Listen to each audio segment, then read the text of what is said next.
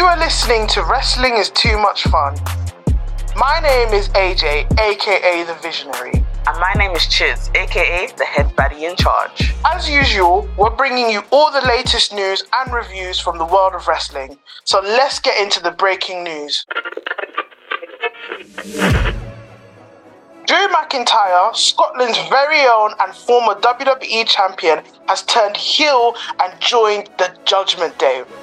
Drew is now one of the bad guys, thank goodness. Chids, what are you saying about this? My thoughts on Drew being a heel are, personally, I think it was um, going to happen eventually. Heel Drew is the best Drew, in my opinion. Babyface Drew wasn't working. I've been telling him to stop this one, two, three before the Claymore kicks. But yeah, heel Drew is finally here, and I'm excited for it. Uh, it's a very interesting development. For his character, Drew has been portrayed for a very long time as a dominant and heroic figure in recent years, so a heel turn could provide a fresh and new sort of complexity to his character. I think it made a whole lot of sense, like joining Judgment Day or being, you know, in cahoots with Judgment Day, um, costing Jay and Cody their championship.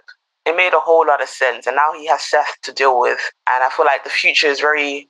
very bright for heel Drew right now. One way I think he could definitely execute this is getting rid of that three count before executing his signature. It's just like little details, and just rather than doing the three count, he just executes his finisher and lands it straight away. Um, so be a good chance to see what Drew can do in War Games against Seth, Cody, with Judgment Day, all of that. Um, War Games is literally one of my favourite pay-per-views. Two steel cages, ten people, it's gonna go off. McIntyre is such a prominent figure, and this turn could fill a void, leading to new and exciting matchups. Ultimately, whether or not a heel turn is successful, this will truly depend on how it's executed and how the fans respond to it. If done well, it could add depth and intrigue to his character while providing fresh storylines and matchups for fans to enjoy. I'm hoping he takes the championship from Seth, because Seth's been gatekeeping that championship, and I can't lie, I'm not a fan of that.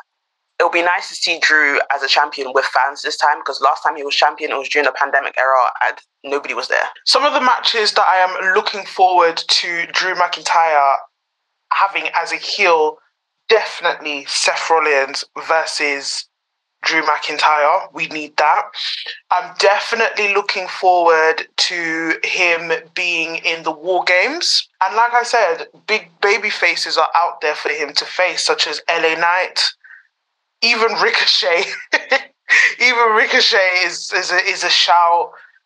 Yeah, just really um, excited. And hopefully, God willing, we'll get back the broken dreams.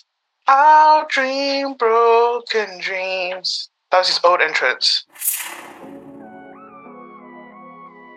It's time for the Rock and Suck Your Mum review. So A J, what match are we looking at this week? This week, we're reviewing Eddie Guerrero versus Rey Mysterio Junior in a title versus mask match for the W C W Cruiserweight Championship from Halloween Havoc nineteen ninety-seven. So Rey Mysterio's purple outfit in this match, man, I can't lie, I love a onesie. It, it's just cohesive and it looks great.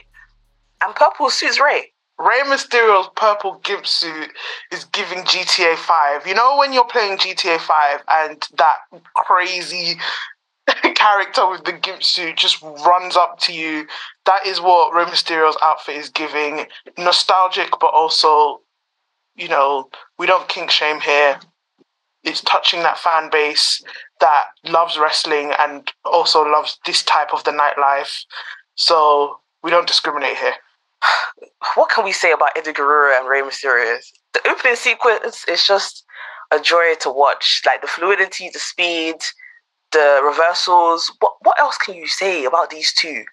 It was interesting. The build-up was, you know, um, I think at the time it was a bit different.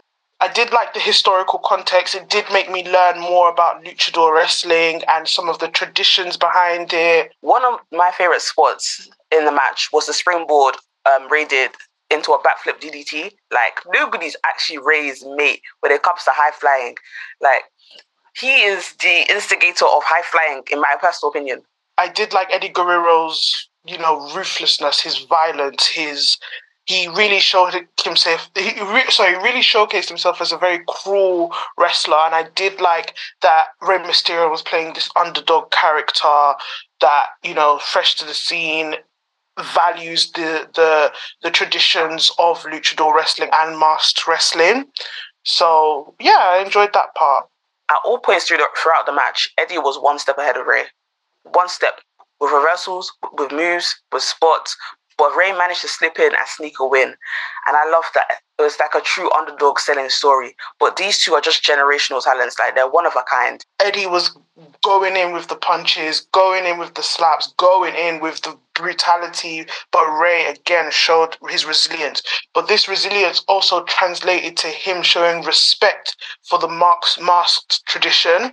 Again, I really just enjoyed the story of this match in particular. Um, again, especially when you learn that Eddie Guerrero was once a masked wrestler, you know, he he's not he's not one he's not a stranger to the masked tradition traditions. So for him, Eddie Guerrero, to be disrespecting it, it just added a layer and depth to this match, and it was just I I I I enjoyed it on that part. Eddie came different, man, and. Seeing this match, I personally have never watched um, W C W before, so watching this match for the first time was just something really new and invigorating to me personally. And it being Eddie versus Rey also meant a lot to me because they were the first people I watched in wrestling growing up. So it's kind of like a full circle come around. Another spot that I loved was where Eddie threw Rey into the turnbuckle. The turnbuckle was...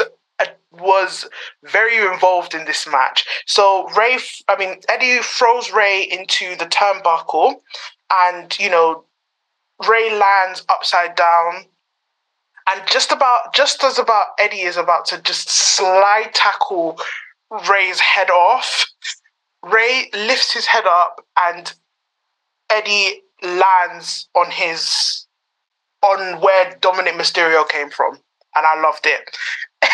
Again, showing quick thinking, showing quick resilience, and just it was it was it was a small comedic factor to this match, but also again, it was the impact was very, very enjoyable to watch. The finish, so this is where now I'm giving this match really high praise in terms of how the match was executed, but the finish particularly, I actually didn't like at all. It, it happened too fast and too underwhelmingly.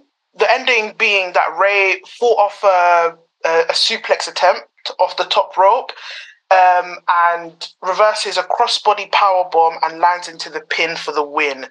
It happened so fast that I had to rewind it and ask myself again, did this match actually end like that? So I think that was one of my criticisms of this match, that I just didn't like the ending, was too fast and it seemed a bit rushed. twenty-five years later, Eddie Guerrero versus Rey Mysterio. A J, does this match rock or suck? I would say that the match rocked.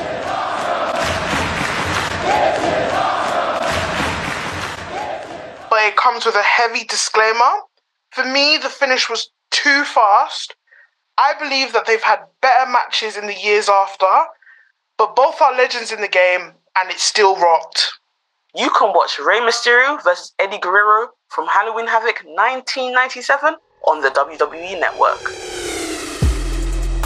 Thank you for listening to Wrestling is Too Much Fun. Please remember, the world of wrestling is huge. So no matter what floats your boat, there's something for you. Like I always say, wrestling is too much fun to argue about. Wrestling is Too Much Fun is hosted by yours truly, Angela Johnson, aka A J the Visionary. And me, Chits, aka the head baddie in charge. Follow Wrestling is Too Much Fun on social media at official W I T M F. Produced by Unedited and Breaking Atoms.